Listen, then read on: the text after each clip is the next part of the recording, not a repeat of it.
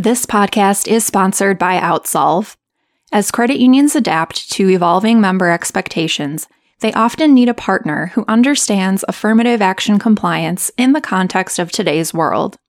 Outsolve knows compliance and how to leverage it to support other mission-driven efforts like diversity, inclusion, and fair pay. Visit Outsolve.com to find out more. From the Credit Union National Association, this is the CUNA News Podcast. Credit Union People, Credit Union Ideas.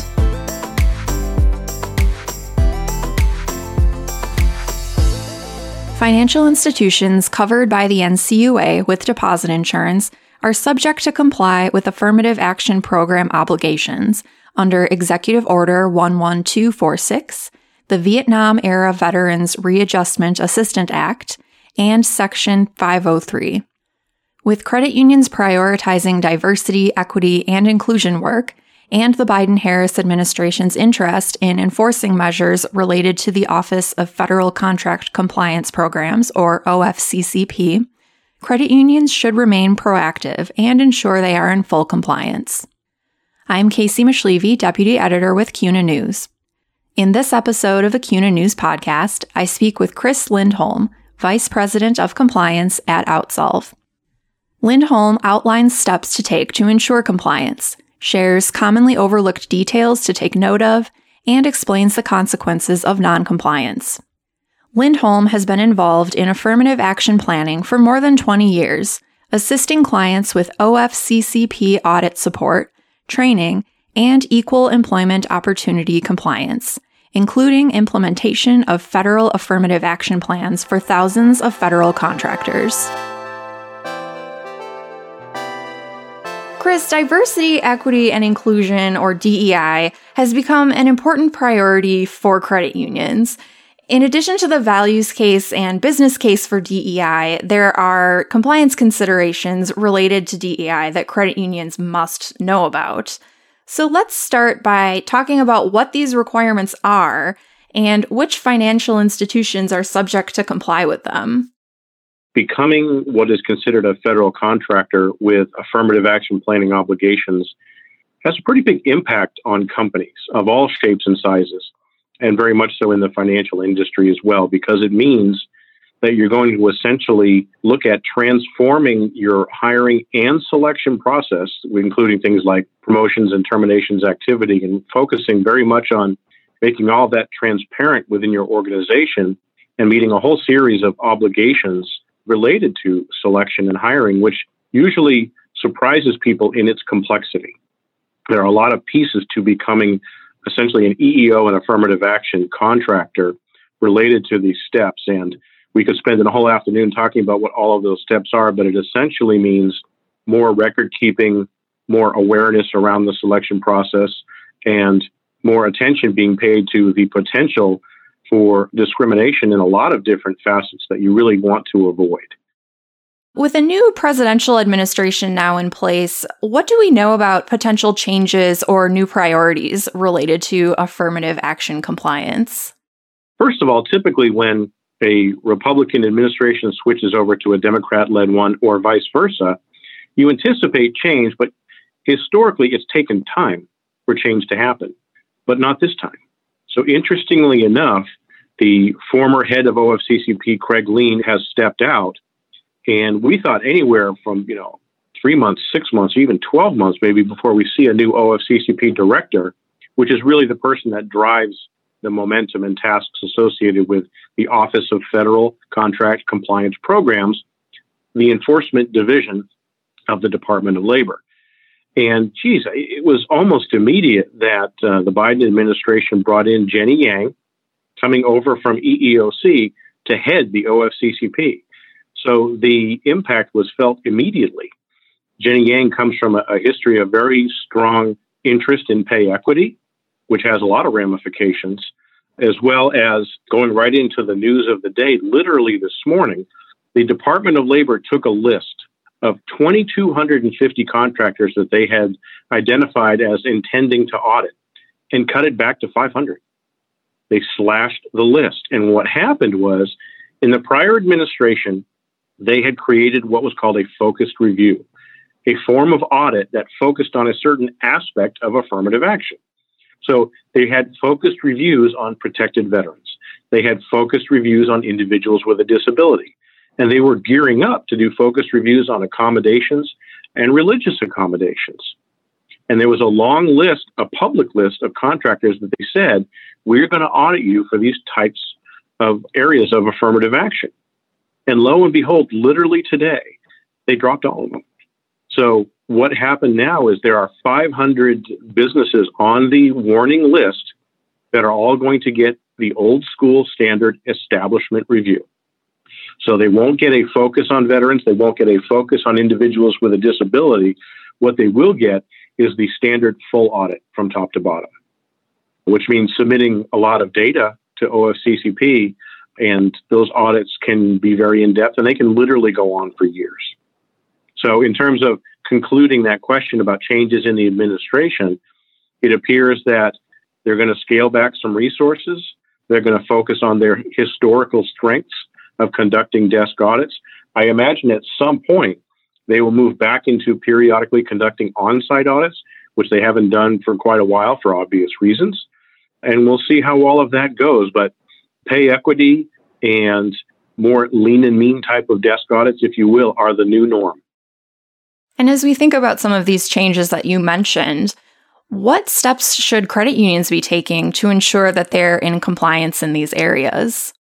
If I'm any business that has affirmative action obligations, and we'll focus this on credit unions, you have a series of annual obligations to undertake, and I often liken it to doing your taxes annually. You have to develop an annual affirmative action plan, and you have to act on the results if you have problem areas that you have to fix.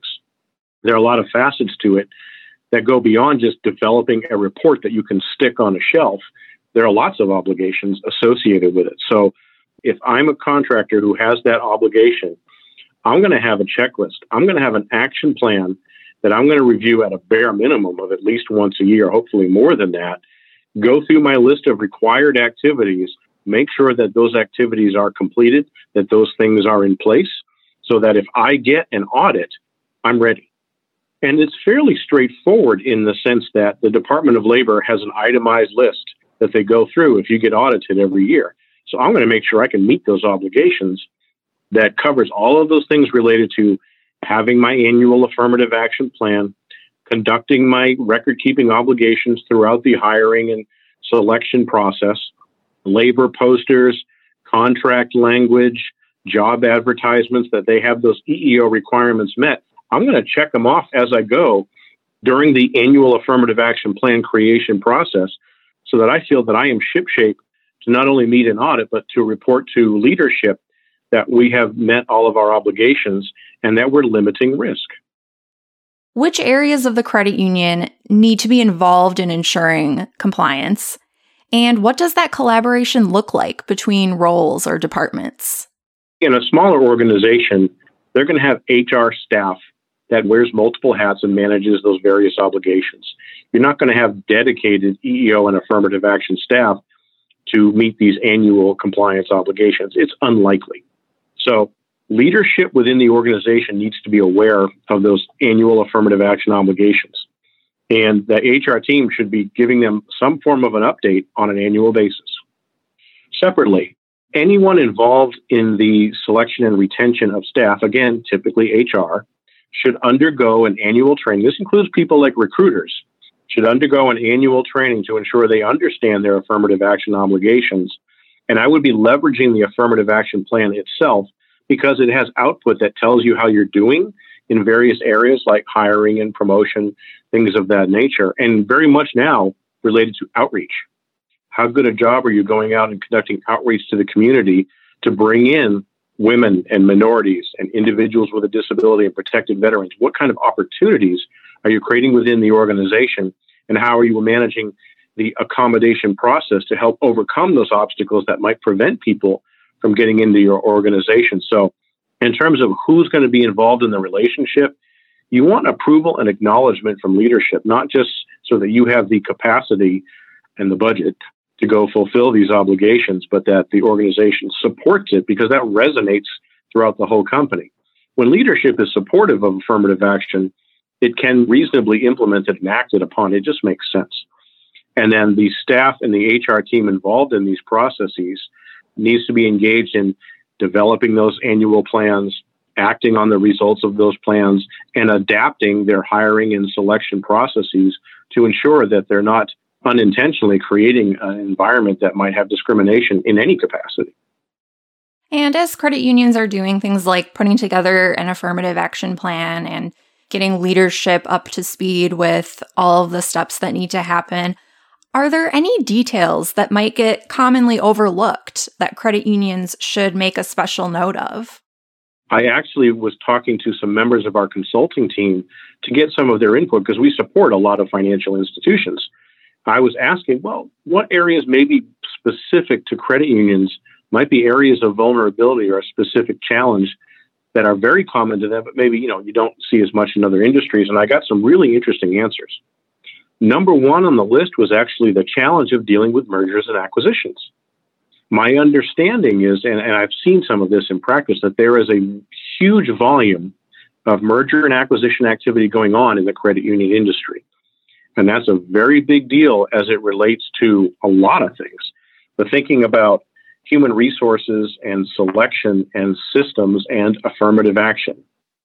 So there's some very specific things that become vulnerable and become problematic during mergers and acquisitions related to the merging of systems, the merging of human resources specific data, the collection of race and gender data, the merging of salaries and hiring data, systems used to track the hiring process. These things have a tendency to overlap and sort of crash into each other, and they have to be managed very carefully. Because I've seen specific instances that are very challenging when any company undergoes this.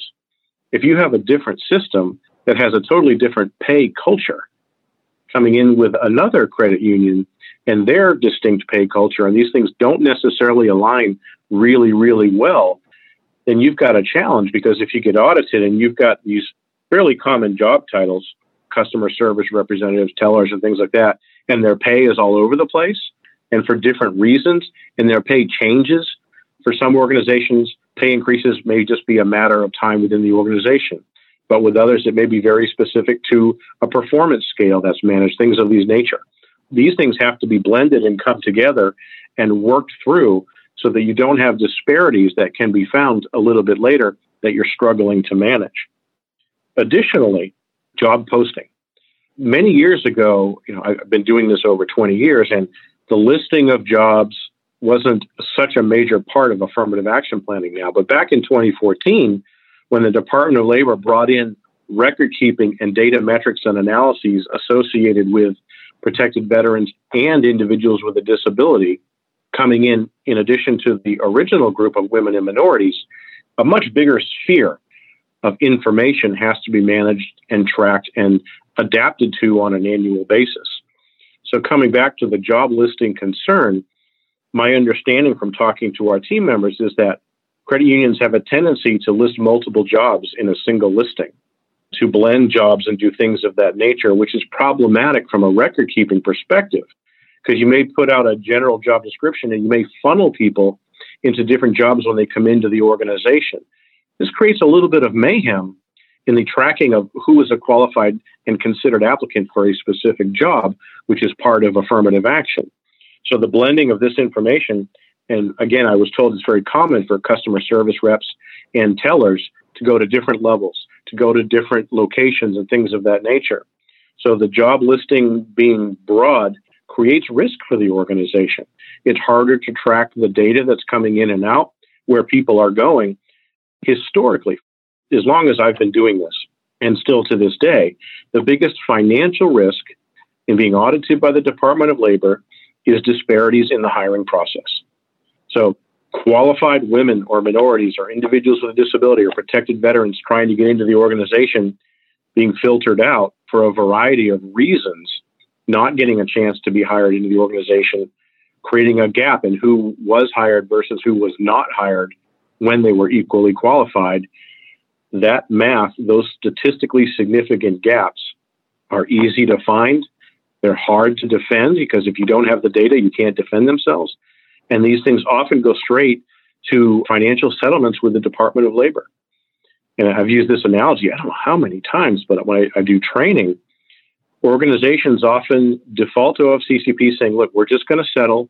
We're going to pay a settlement. We're going to pay a fee and move on because we just don't have the data and record keeping and the information to really dig into this and defend ourselves.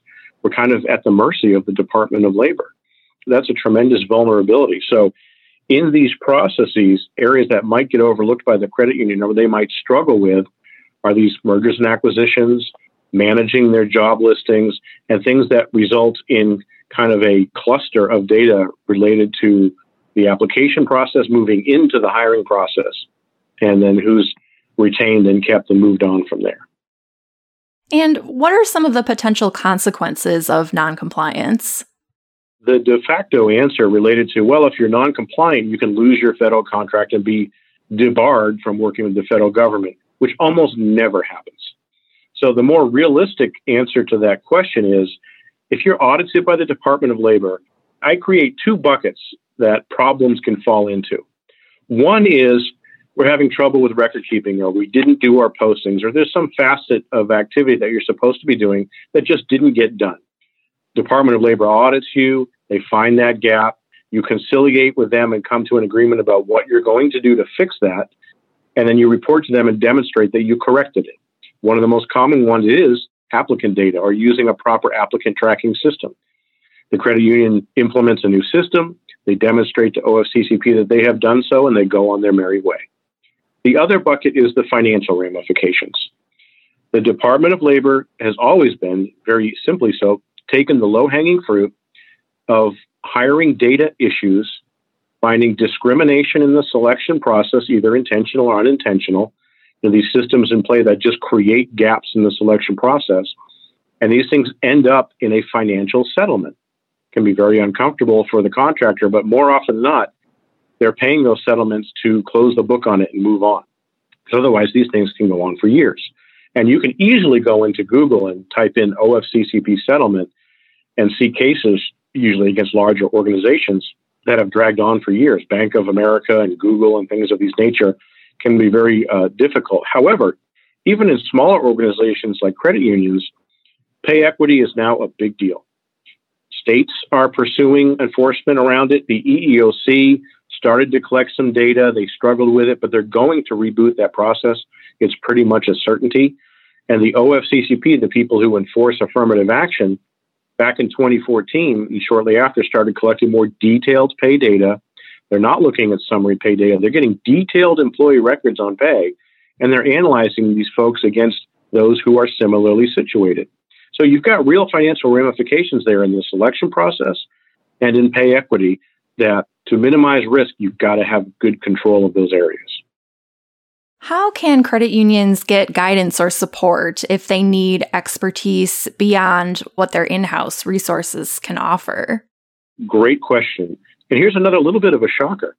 For several years, OFCCP cultivated on their website contractor resources to make use of, training tools, frequently asked question tools, sample forms. It shut down the website. Literally this week, they canceled it. Now, I haven't gone back in and seen exactly what remains and what is gone, but losing those resources was a fairly big deal. Now, you could say, well, it benefits a consultant like me, and that's technically true, but contractors need to know, what do I have to do to be compliant here? So let me make a few simple suggestions.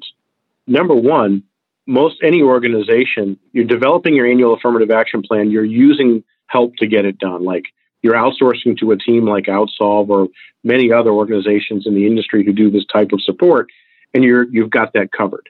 Or they work with their counsel or an external labor attorney to have that kind of coverage and support. These are all things that cost money, but those are the things that are going to really protect you and make sure you've got compliance in balance. But beyond that, for those of you, if you've never heard of an industry liaison group, most every region of the country and a lot of cities or metro areas have industry teams, industry groups, where leaders of different organizations, including members of the Department of Labor, will meet on a regular basis and get together and share issues and solve problems and communicate about what's going on in the industry. And you can join these industry groups. They're completely free. Most of these groups have meetings in person where you can get to know people or even just get to know them virtually or through the web. The National Industry Liaison Group has an annual full-blown, full-scale meeting, like 1,000 people, where you could attend on an annual basis. It moves to a different area of the country every year. In 2021, it's going to be in Nashville over the summer.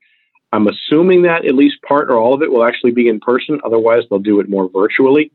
But it's fairly easy to join these groups, and we could give out information. You can find them online under National Industry Liaison Group in Affirmative Action. And honestly, good old Google. Articles and activities and things about how to deal with affirmative action compliance are all over the web. We have a really detailed blog. Lots of people have detailed blogs. Be a member of SHRM, find resources through SHRM. It's not too hard to find help in the digital age. And again, I've been doing this a long time, and I used to develop software. I don't necessarily recommend just trying to wing it on your own. Get some help. It's just too complex, and there's too much risk nowadays to kind of wing it on an annual basis. I would request getting some real tangible assistance. Thanks for listening to the CUNA News Podcast.